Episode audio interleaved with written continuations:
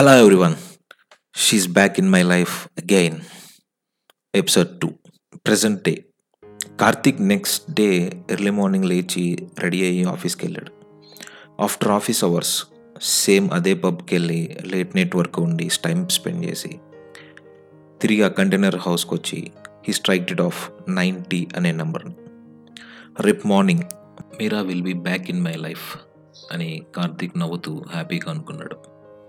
ఆ నైట్ నిద్ర పట్టక తన గురించి ఆలోచిస్తూ అసలు మీరాని ఫస్ట్ టైం ఎక్కడ కలిశాడు? ఆ మార్నింగ్ అంతా ఏం జరిగింది? ఆ ఫ్లాష్ బ్యాక్లో జరిగిన మెమరీస్ అన్నీ మళ్ళీ గుర్తు చేసుకుంటున్నాడు. ఫ్లాష్ బ్యాక్ వెళ్తే అంటే ఫస్ట్ టైం తనని మీరాని పబ్లో చూసిన తర్వాత తను నైట్ వాళ్ళిద్దరూ ఆ కంటైనర్ హౌస్లో పడుకొని మార్నింగ్ కార్తీక్ అక్కడి నుంచి బయటకు వచ్చేసిన తర్వాత ఏం జరిగింది అనేది దీని ముందు ఎపిసోడ్లో ఉంది కదా దాని కంటిన్యూషన్ అనమాట ఫ్లాష్ బ్యాక్ ఇది not the present day it's flash back. ఆ రోజు మార్నింగ్ మీరా దగ్గర నుంచి కార్తీక్ వచ్చినప్పుడు ఆ రోజంతా తన గురించి ఆలోచిస్తున్నాడు. ఆ రోజంతా తన గురించి ఆలోచిస్తున్నాడు. అట్లా వన్ వీక్ అయిపోయింది.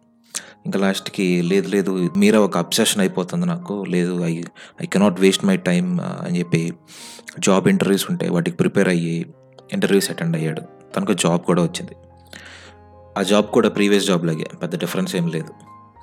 సో ఈఎంఐస్ అండ్ రెస్పాన్సిబిలిటీస్ లైఫ్లో ఉన్న కమిట్మెంట్స్కి లొంగిపోయి ఇంకెలాగే ఉంటాయి ఏ జాబ్ చేసినా అని చెప్పి అలాగే చేసుకుంటున్నాడు ఆ జాబ్.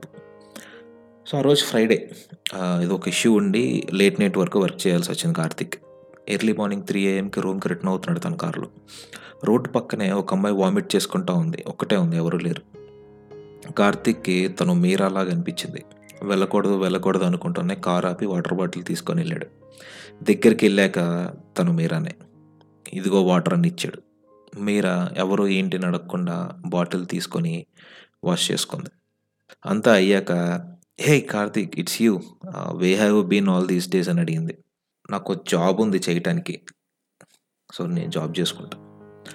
ఈరోజు ఆఫీస్లో లేట్ అయింది. అందుకే ఈ టైంకి రూమ్కి వెళ్తానా అన్నాడు. నేను నీ గురించే వెతుకుతున్నా. రోజు ఆ పబ్కే వెళ్తున్నాను వస్తావేమో అని. బట్ నువ్వేమో రాలేదు. ఉంది మీరా? కార్తీక్కి అది వినటానికి బాగుంది అనిపించినా ఏం మాట్లాడలేదు. మెల్లిగా మీరా అన్కాన్షియస్ అయింది. కమాన్ మళ్ళీనా? అని కార్తీక్ ఇక వేరే ఆప్షన్ లేక మీరాని కారు ఎక్కించుకొని వాళ్ళ ఇంటికి తీసుకెళ్ళాడు. ఐ మీన్ మీరా వాళ్ళ ఇంటికి. తనని బెడ్ మీద పడుకోబెట్టి రెస్ట్ రూమ్కి వెళ్ళి బయటకు వచ్చేసరికి మీరా లేచి రూమ్ అంతా ఎతుకుతుంది. అంతా చంద్రమందరగా పడేసి ఇదేని కోసం ఎదుగుతున్నట్టు అన్ని ఎక్కడ పడితే అక్కడ లాగి పడేస్తూ ఉంది.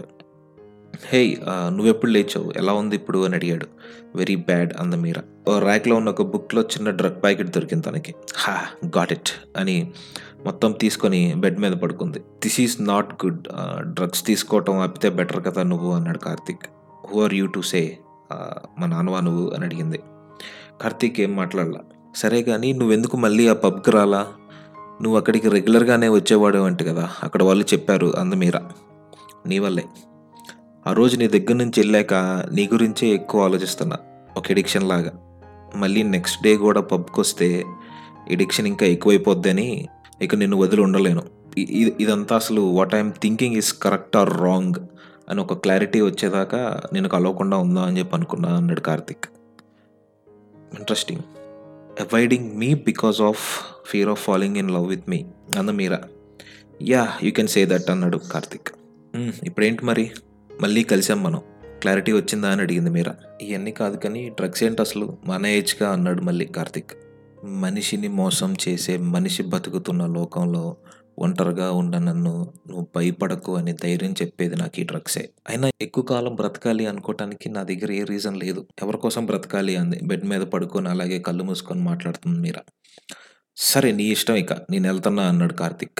బయటికి వెళ్తున్న దారిలో సో మీరా అన్న మాటలు తన బ్రెయిన్లో రిపీట్ అవుతున్నాయి. తను ఏమంది బ్రతకటానికి కారణం కావాలి. అంటే నన్ను కారణం అమ్మంటుందా అంటే నేను తన లైఫ్లో ఉంటే తను డ్రగ్స్ మానేస్తా అంటుందా?